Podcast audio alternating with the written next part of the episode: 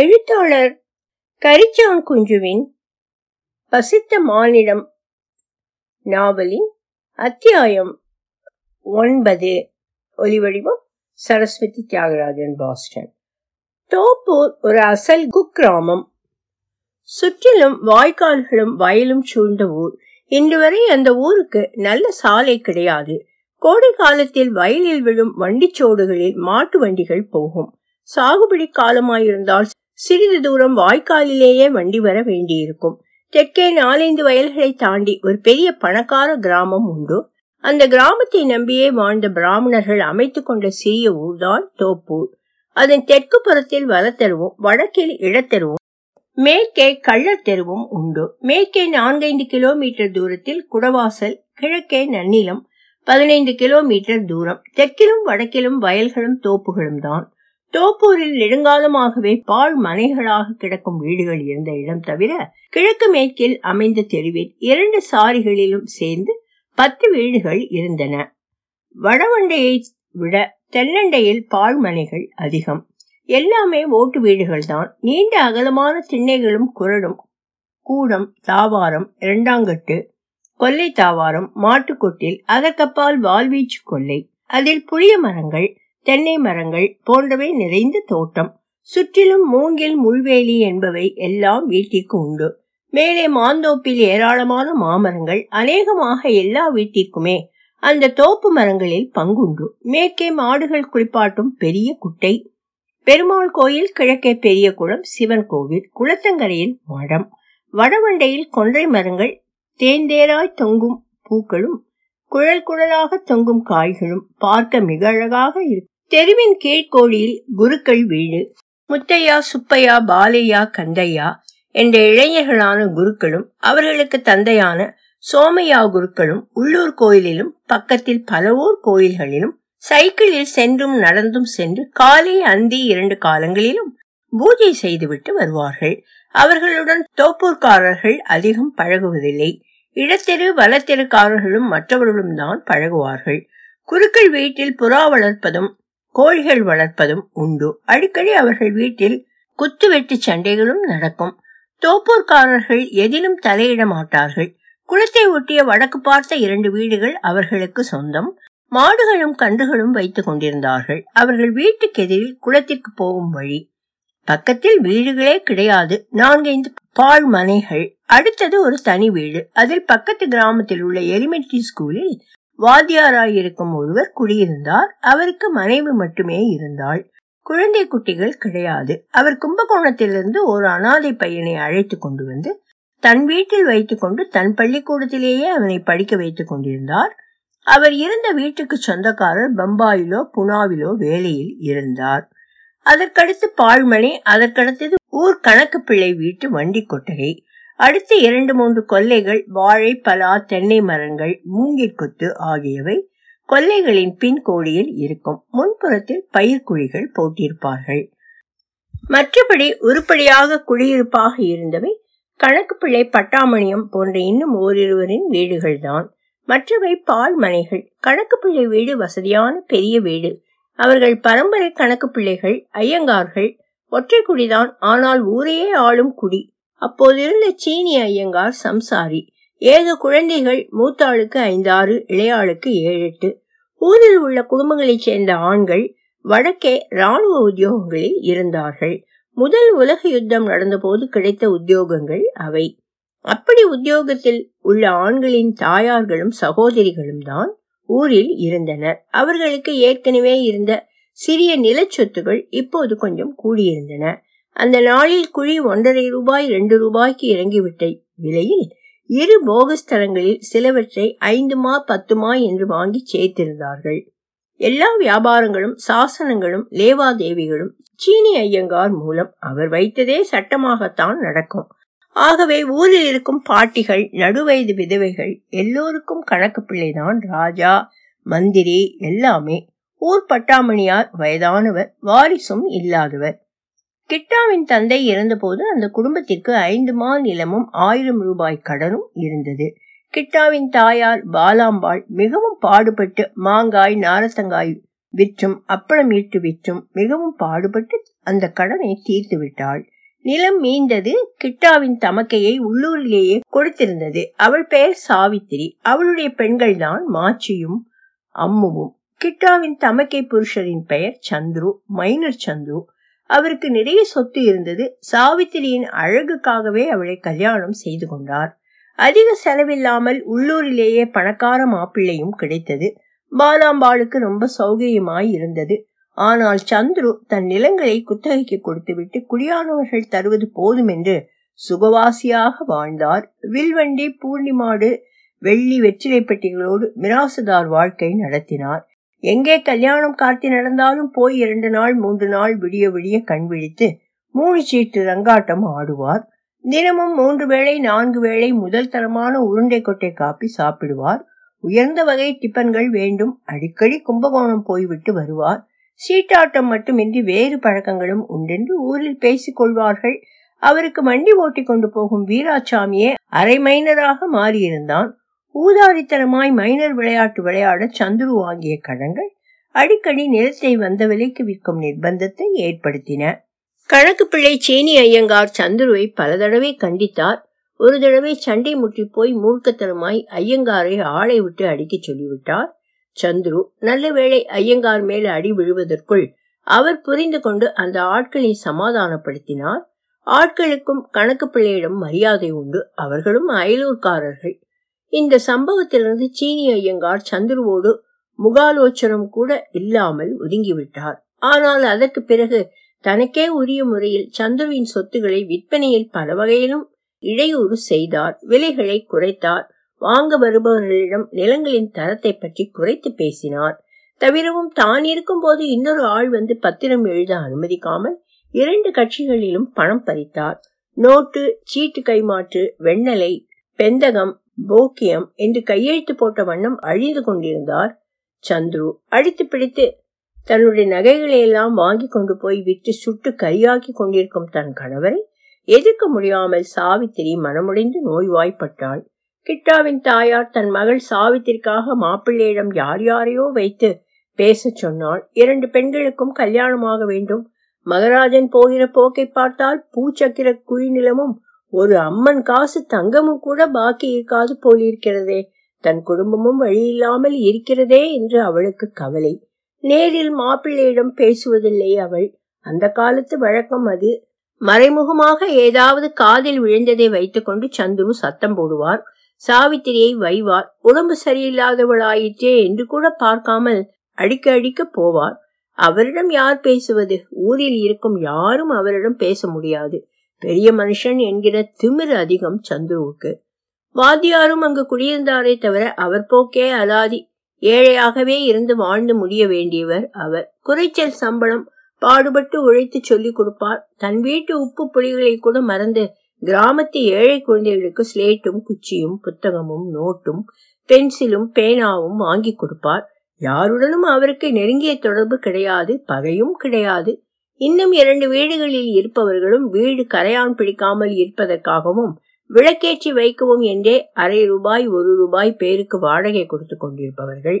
ஒரு சமயக்காரர் வருஷத்தில் பாதி நாள் ஊரில் இருக்க மாட்டார் மற்றொருவர் பக்கத்து கிராமத்தில் பெரிய மிராசுதார் ஒருவரிடம் காரியம் பார்ப்பவர் அவரை ஊரில் பார்க்கவே முடியாது இருவர் வீடுகளிலும் பெண் குழந்தைகளும் தாயார்களும் தான் கிட்டா குடவாசலுக்கு போய் படித்துக் கொண்டிருந்தான் காலையில் பழையது சாப்பிட்டு விட்டு கையிலும் பழையதை எடுத்துக்கொண்டு இரண்டரை மைல் நடந்து பள்ளிக்கூடம் போய்விட்டு சாயங்காலம் ஐந்து ஆறு மணிக்கு திரும்பி நடந்தே வர வேண்டும் கிட்டாவுக்கு அண்ணன் ஒருவன் அவன் பெயர் சாமா அவனுக்கு படிப்பே வரவில்லை பித்துக்குழி மாதிரி ஊர் ஊராய் போகிறவன் அவன் கட்டி போட்டாலும் அவனை வீட்டில் வைத்துக் கொள்ள முடியாது கிட்டாவாவது படித்து முடித்து ஊரில் இருக்கும் மற்ற வீட்டு பிள்ளைகளைப் போல் வடக்கே போய் சம்பாதிக்க வேண்டும் என்று அவன் தாயாருக்கு ஆசை ஆனால் கிட்டா பதினாறாவது வயதில் நாலாம் பாரத்தில் இரண்டாவது வருஷமும் தேரவில்லை மாதா மாதம் ஏழு ரூபாய் சம்பளம் கட்ட முடியாமலும் கட்டி படிக்க வைத்தாலும் அவன் தேர்ச்சி பெற மாட்டான் என்று ஹைஸ்கூல் ஹெட்மாஸ்டர் சொல்லிவிட்டதாலும் கிட்டாவின் படிப்புக்கு முற்றுப்புள்ளி வைக்கப்பட்டது கிட்டாவுக்கு உடம்பு வளர்ந்தது நல்ல காட்டான் மாதிரி ஆகிவிட்டான் சாப்பிட்டு சாப்பிட்டு தூங்கினான் ஒரு வேலையும் செய்வதில்லை தினந்தோறும் குளத்தில் இரு கரைக்கும் நீந்துவான் ஊரில் அவனுடன் பழக அவன் வயதிற்கேற்ற ஆண் பிள்ளையே கிடையாது வீட்டில் அம்மா அவனை திட்டி தீர்த்து விட்டுத்தான் சோறு போடுவாள் சீனி ஐயங்கார் அவனை பட்டாமணியார் வேலை பழகிக்கொள்ள தூண்டினார் அப்படி அவன் வந்தால் அவனை கொண்டு தன் இதர வேலைகளை செய்து கொள்ளலாம் என்பது அவர் யோசனை அவர் வீட்டு பையன்கள் கும்பகோணத்தில் இருக்கும் அவருடைய தங்கை வீட்டில் தங்கி படிக்கிறார்கள் இருவர் படித்து முடித்து வேலைக்கு போய்விட்டார்கள் கணக்கு பிள்ளை வீட்டில் அவருடைய பேத்திகளும் பெண்களும் இருந்தார்கள் ஏழு எட்டு வயது முதல் பத்து பன்னிரண்டு வயது வரை உள்ள ஐந்தாறு பெண் குழந்தைகள் இருந்தார்கள் அதில் மூத்த குழந்தைகள் ஐந்தாவது படித்து முடித்திருந்தனர் அவர்களுக்கு இளைய பெண்கள் பள்ளிக்கூடத்திற்கு சென்று படித்து வந்தனர் ஐந்தாவது படித்து முடித்த பெண்கள் அந்த வயதிற்குள் நாணி கோணி கொண்டு பெண்மை கொண்டாட தொடங்கியிருந்தனர் அவர்கள் குளத்தில் குளிக்கும் பொழுதும் தெருவில் நடந்து போகும் போதும் கிட்டா அவர்களிடம் ஏதோ விஷம் செய்து விட்டதாக கேள்விப்பட்ட சீனி ஐயங்கார் கிட்டாவை கண்டபடி பேசி விரட்டிவிட்டார்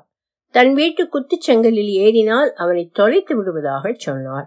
தடிப்பயல் திண்ணை தூங்கி கிடா மாடு உதவாக்கரை உருப்படான் என்ற சொற்களாலேயே கிட்டா குறிப்பிடப்பட்டான் எல்லோராலும்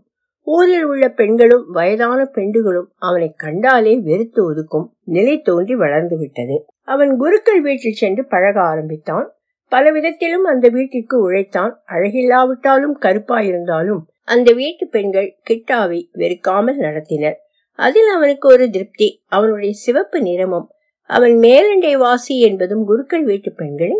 அவனிடம் உறவாடத் தூண்டின அந்த நெருக்கத்தில் சுவை கண்ட கிட்டா அந்த வீட்டையே சுற்றி கொண்டு அலைந்தான் அவனை சைக்கிளை மிதிக்க வைத்து பின்னால் உட்கார்ந்து கொண்டு பக்கத்தூர் கோயிலுக்கு பூஜை செய்ய போவார்கள் குருக்கள் வீட்டு பிள்ளைகள் அவர்கள் வீட்டு ஆகாரங்களும் கிடைத்தன கிட்டாவுக்கு அவர்களுடன் சேர்ந்து புறா விடுவது பிடிப்பது கோழிகளுக்கு தீனி வைப்பது மாடு கன்று குளிப்பாட்டி கட்டுவது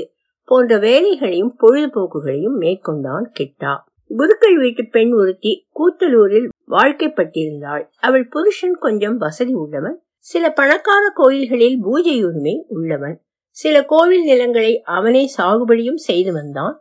ஆகவே கையில் நிறைய காசு பணம் புரண்டது கையில் தங்கச்சங்கையும் தோடாவும் தோழாவும் கழுத்தில் தங்கச்சங்கையை கோத்த ருத்ராட்சமும் போட்டு கொண்டிருப்பான் வைரக்கழுக்கன்கள் தன் மனைவிக்கு நகை நட்டுகள் செய்து போட்டிருந்தான் சொந்த வில் வண்டியில் தான் வந்து இறங்குவான் தோப்பூரில் உள்ள தன் மாமனார் வீட்டிற்கு இவ்வளவு இருந்தும் கூத்தலூர்காரன் பார்க்க மிகவும் விகாரமாயிருப்பான் கருப்பு நிறம் கிடக்கட்டும் அதை தவிர ஓனான் மாதிரி முகமும் ஒடிந்து விழும் உடம்பும் எலும்புகள் குத்திட்டு கொண்டிருப்பதும் குழிவிழுந்த கண்களும் ஒட்டி உலர்ந்த கன்னங்களும் சேர்ந்து அவனை மிகவும் விகாரப்படுத்தின அவன் உடம்பில் இருந்ததால் அந்த நகைகள் கூட அழகை இழந்து விட்டன அவன் தலைமைகள் கூட கம்பி கம்பியாய் இருக்கும் அவற்றை அள்ளிச் சொருகினாலும் அவை விரைத்து கிடக்கும் நெற்றி வரை இருக்கும் குழுமி அந்த நெற்றியில் அவன் இட்டுக்கொள்ளும் விபூதி பட்டையும் குங்குமப்பட்டும் கூட சோபை இல்லாமல் சொத்தென்று இருக்கும் ஓயாத வெற்றிலை சீவல் புகையிலை தேய்து குறைந்து கருப்பேறி கிடக்கும் பற்கள் அவன் மனைவி நீலாவும் கருப்புதான் குள்ளம் பருமன் சின்ன முகம் கண்ணமும் கதப்பும் உப்பி ஊதி விகாரமாய் இருக்கும் சின்ன சின்ன கண்கள் தடித்த சின்ன மூக்கு அகலமான கருப்பு உதடுகளுக்கு வெளியே தெரியும் இரண்டு மேல் வரிசை பற்கள் எப்பொழுது பார்த்தாலும் வெளியில் எங்கோ புறப்படுவது மாதிரி ரொம்ப அழகாக உடை உடுத்தி இருப்பாள் அவள் அவளுடைய கூந்தல் மிகவும் அழகாக இருக்கும் பின்னி சுருட்டி பிச்சோடா போட்டிருப்பாள் புது ரிப்பனும் பூவும் சூடியிருப்பாள் அவளுடைய புடவையும் ரவிக்கையும் அவளுடைய விகாரத்தை மறைத்து பெண்மை பொலிவை ஊட்டி நிற்கும் அவள் அடிக்கடி வருவாள் தோப்பூருக்கு அவள் வந்து விட்டால் கிட்டாவுக்கு தலைகாலே புரியாது ஓடி ஆடி வேலை செய்வான் அவளுக்கு கூத்தலூரிலிருந்து வண்டி ஓட்டி கொண்டு வந்த ஆளை தோப்பூரில் இருக்க சொல்லிவிட்டு கிட்டாவை அவளை ஏற்றி கொண்டு குடவாசலுக்கு வண்டியை ஓட்டி கொண்டு போவான் அவள் கெட்டாவை நீ வாடா போடா என்றுதான் பேசுவாள் அவளை என்று பெயரிட்டு அழைத்தாலும் நீங்கள் என்றுதான் பேசுவான் இவன் கிட்டா நல்ல சிவப்பு அழகில்லை என்றாலும் விகாரம் இல்லை நல்ல கட்டுமஸ்தான உடம்பு கைகளிலும் கால்களிலும் உருட்சியும் திரட்சியும் இருக்கும் நல்ல பலசாலி அவன் குடவாசலில் நீலாவுக்கு ஒரு காரியமும் இருக்காது தையல்காரிடம் ரவிக்கு தேய்க்க வேண்டும் என்றால் இப்ராஹிம் ஜவுளி கடையில் துணி வாங்க ஒரு நாள் கொடுக்க ஒரு நாள் திரும்பி வாங்கி கொண்டு வர ஒரு நாள் பிறகு கையையே இன்னும் கொஞ்சம் குறைக்கணும் இடுப்பு நீளம் அதிகம் வைத்து விட்டான் இந்த இழவு தையல்காரனுக்கு தைக்கவே தெரியவில்லையே கும்போணத்தில் எப்படி தைக்கிறான் தெரியுமா ஒத்தத்தனும் கிட்டா கும்போணம் போவோமே என்று கண்ணை சுமிட்டி கொண்டு கேட்பாள் நீலா அவள் தோப்பூரில் இருக்கும் வரை அவர்கள் வீட்டு வண்டியும் இருக்கும் வண்டிக்காரனுக்கு நீலா பிறந்த வீட்டில் உபச்சாரம் நடக்கும் செலவுக்கு ஏதாவது சில்லறையும் கொடுப்பாள் அவனுக்கு என்ன நிம்மதி மாலை மூணு மணிக்கு புறப்பட்டு கிட்டா வண்டி ஓட்ட நீலா குடவாசலுக்கு போவாள் வருவாள் வழியில் நெடுவாசல் காக்கா தோப்பு என்ற குப்பங்கள் நிழலும் இருட்டும் தங்கும் அடர்ந்த தோப்புகளிடையே செல்லும் வண்டிப்பாதை திரும்பி வரும்போது அந்தி மயங்கிவிடும் ஒரு நாள் கிட்டா மாடி கிளப்பிலிருந்து சுட சுட பக்கடா வாங்கி வந்தான் குடவாசல் தெரு தாண்டி வயக்கரையில் வண்டி இறங்கியதும் பொட்டலத்தை பிரித்தாள் நீலா அடே இன்னும் சூடாகவே இருக்கே என்று கையில் எடுத்து நீட்டினாள் தலை கயிற்றை தளர்த்தி கூண்டில் செறியவிட்டு சாட்டை கம்பையும் வண்டிக்குள் செறியவிட்டு சற்று உட்புறமாய் நகர்ந்து உட்கார்ந்தான் கிட்டா அவன் கையில் பக்கடாவை வைத்தாள் நீலா சூடே ஒரு ருசி சேப்பே ஒரு அழகு என்றாள் நீலா தன் முகத்தையும் மார்பையும் கிட்டாவின் மேல் படும்படி உராய்ந்து மறுபடியும் சூடே ஒரு ருசி சேப்பே ஒரு அழகு இல்லையா கிட்டா என்று கேட்டாள் சிவப்பு நிறம் அவள் ஏக்கம் பெண்மை ஸ்பர்சம் கிட்டாவின் ஏக்கம் ஒரு நாள் குடவாசலுக்கு போய்விட்டு வந்து நீலாவை இறக்கிவிட்டு வண்டியை அவிழ்த்து விட்டு மாடுகளை நுகத்தடியில் கட்டிவிட்டு வண்டியில் இருந்த வைக்கோலை உதறி போட்டான் கிட்டா கையில் பெரிய பேட்டரி லைட்டோடு வீட்டுக்குள் இருந்து வந்தான் எப்போ வந்தேள் எப்படி வந்தேள் நடந்தா வேறு வண்டியை கூட காணுமே என்று கேள்விகளை அடுக்கிக் கொண்டே கையையும் பிடித்து இழுத்த நீலாவை உதறிவிட்டு நேரே கிட்டாவிடம் வந்தான் கூத்தலூர் குருக்கள் எலே என்னன்னு நினைச்சுண்ட கைய காலை வெட்டி காக்கா தோப்பு கொடுத்தே எரிஞ்சிருப்பேன் உன்னை போனா போகட்டு மேல விடுறேன் ஓடு நாய இனிமே இந்த பக்கம் தலை வச்சு கூட படுக்காத என் மச்சனங்களுக்கு தெரிஞ்சா நீ தொலைஞ்ச படவா ஓடி போயிடு என்று கழுத்தில் கையை வைத்து தள்ளினான் அந்த நோஞ்சான் நீலாவும் இதை பார்த்து கொண்டு நின்றாளே தவிர கிட்டாவுக்கு பரிந்து ஒரு வார்த்தை கூட பேசவில்லை ஆத்திரம் வந்தது பேசாமல் வீட்டுக்கு வந்தான் சீனி ஐயங்கார் அவன் வீட்டு திண்ணையில் உட்கார்ந்திருந்தார் பாலாம்பாள் நிலைப்படிக்கப்பால் நின்று கொண்டிருந்தாள் முட்டாக்கு முகத்தில் பாதியை மூடியிருந்தது ரெண்டே ரெண்டு ஆய்ப்பை ரெண்டும் கழண்ட ஆப்பைங்கிறாப்புல ஆயிடுத்து உங்கதி மூத்தவன் லாய்க்கு இல்லாம ஊரை சுட்டிண்டு இறந்து தின்னுண்டு கிடக்கான் இவனும் இப்படி அவனாவது குருக்கள் வீட்டிலே தின்பனோ வண்டிக்காரன் கெட்டானே அப்படின்னா அங்கே உழைக்கிறான் உன் சின்ன பிள்ளை கிட்டா நான் சொல்றத கேளு அவனை எங்கேயாவது போய் மூட்டை தூக்கியாவது சம்பாதிக்க சொல்லு ஆமா இவன் இப்படியே இருந்தான்னா உருப்படவே மாட்டான் காட்டா மாதிரி வளர்ந்து என்ன பிரயோஜனம் நீ வயத்த வாய கட்டி கட்டி வச்சிருக்கிற அஞ்சு மா நிலத்தையும் அஞ்சு நிமிஷத்துல ஊதிப்பிடுவான் உன் புள்ள அவனை இப்பவே விரட்டு எங்காவது போய் ஏதாவது வேலை பார்த்து நாலு காசு கொண்டு வந்தா தான் சோறு போடுவேன்னு கண்டிப்பா சொல்லு நான் வரேன் சாவித்திரிக்கு உடம்பு எப்படி இருக்கு அந்த பாவி அடிக்கிற கூத்து வேற என்னவோ கஷ்டம் சொல்லிக்கொண்டே திண்ணையிலிருந்து இறங்கி கிழக்கே நடந்தார் கணக்கு பிள்ளை ஓய் ஐயங்காரே என்னங்கானோ இது கீழே இருக்கிற வேலை ஊர்ல இருக்கிற பொம்மநாட்டி கம்மநாட்டி கையாலாகாத கபோதிகள் எல்லாரையும் விரட்டிண்டு பிஎம்ஓ மாதிரி ஏதோ திருசமம் எல்லாம் பண்ணி ஊரையே கட்டி ஆள்றி உம்ம பிள்ளைகள்லாம் வேலை பார்க்கறானுங்க பெரிய படிப்பெல்லாம் படிக்கிறானுங்கிற திமிர்ல அம்மாவையும் பிள்ளையும் பிரிக்கிறீரே ஏன் இந்த வருஷத்துலேருந்து நான் சொந்த சாகுபடி பண்ண போறேன் கோடி நிலத்தையும் என்னிடம் குத்தகைக்கு விட தயார்னு பூனாவிலிருந்து லெட்டர் வந்திருக்கு வெறும் பய இல்லங்கானோனா என்று கேட்டு அவரை வழிமறிப்பது போல நின்றான் கிட்டா குருக்கள் வீட்டில் தனக்கு நேர்ந்த அவமானத்தால் அவன் குமரி கொண்டிருந்தான் ஏலே என்னடா குருக்கள் வீட்டு நாத்தம் அடிக்கிறதே பேச்சில் சாகுபடி பண்ண போறானாமே ஏண்டா முட்டாள் உனக்கு வயலை பத்தி பயிரை பத்தி என்னடா தெரியும் குறுக்கட்சிக்கு புடவை துவைச்சு போடுற வேலை இல்லடா இது இவன் சாகுபடி வேலை வச்சுட்டு கிழிக்க போறானாமே மூஞ்சிய பாரு ஓய் மரியாதை கெட்டு போகும் அன்னைக்கு அந்த அடியாளுதை கொடுக்காதத நானே கொடுப்பேன் ஆமா ஜெயிலுக்கு போறதுக்கும் தயார் தான் ஒழுங்கா முழு உடம்போட இருக்கணும்னா என் வழிக்கு வராதே ஏண்டியம்மா உன் பிள்ளை பேசுறத கேட்டையோனோ இனிமேல் எங்காதில் போடாதே எங்கானோ உனக்கு ஏதாவது புத்தி கித்தி இருக்கா இன்னாதான் டீ போடுறதுங்கிறது கிடையாதா உண்மை சொல்லி பிரயோஜனம் இல்லைங்கானோ ஊரில் இருக்கிற கமநாட்டிகளும் வெளியூரில் இருக்கிற ஆம்பளை கமநாட்டிகளும் உமக்கு கொடுத்துருக்கும் இடம் உண்மை இப்படி பேச சொல்றது என்று கிட்டா மேலும் ஏதேதோ பேச ஆரம்பித்தான் பாலு அம்மாள் அப்போது குறுக்கிட்டாள் சிச்சி நாயே பேசாம கட எச்சக்கல நாயே அவரை யாருன்னு நினைச்சுண்டு பேசுறேடா நீ இன்னைக்கு இந்த வீடும் வாசலும் நிலமும் நீச்சும் வச்சுண்டு ஏதோ அரை வயிற்றுக்காவது சாப்பிட்டுண்டு உனக்கு தண்டச்சோடு கொட்டுறேனே அது கணக்கு பிள்ளை செஞ்ச ஒத்தாசடா அவர் எழுதின எழுத்துடா இது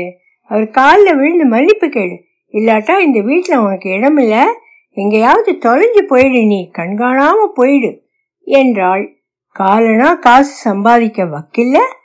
குறுக்கச்சி மூஞ்சிய பார்த்துட்டு கிடக்கையே டூ வெட்கம் இருக்கா உனக்கு மூட்டை தூக்கினாலும் காசு வருமேடா சமயக்கார முத்துவோடு போய் தண்ணீர் கொட்டி இலையை எடுத்தா கூட தினம் ஒரு ரூபா ஒன்னரை ரூபா கொடுப்போனே தடிப்பையில அம்மா குழம்புஞ்சாம் அக்கா மோழிஞ்சாம்னு தின்னுண்டு கடா மாடு மாதிரி வளர்ந்தா ஆச்சா என்று அம்மா கொடுத்த சுதியில் பஞ்சமத்தை எட்டி விட்டார் கணக்கு பிள்ளை அவன் கிடக்கான் உருப்படா தோசி நக்கு நாய்க்கு செக்குன்னு தெரியுமா சிவலிங்கம்னு தெரியுமா நீங்க ஒன்னும் உங்க மனசுல வச்சுக்காதீங்கோ அது அல்பம் அப்படித்தான் பேசும் என்றாள் அம்மா அதுக்காக யார வேணும்னா எப்படி வேணும்னாலும் பேசிப்படுறதா எலே உன்னை வைக்கிற இடத்துல வைக்கிறேன் போனா போறதுன்னு பார்த்தா ரொம்ப எகிழ்றையே இரு இரு கருவிக்கொண்டே போனார் சீனி ஐயங்கார் சரி இனிமேல் இந்த ஊரில் இந்த வீட்டில் ஒரு க்ஷணம் கூட தங்கக்கூடாது என்று முடிவுக்கு வந்தான் கிட்டா பசித்த மாநிலம் தொடரும்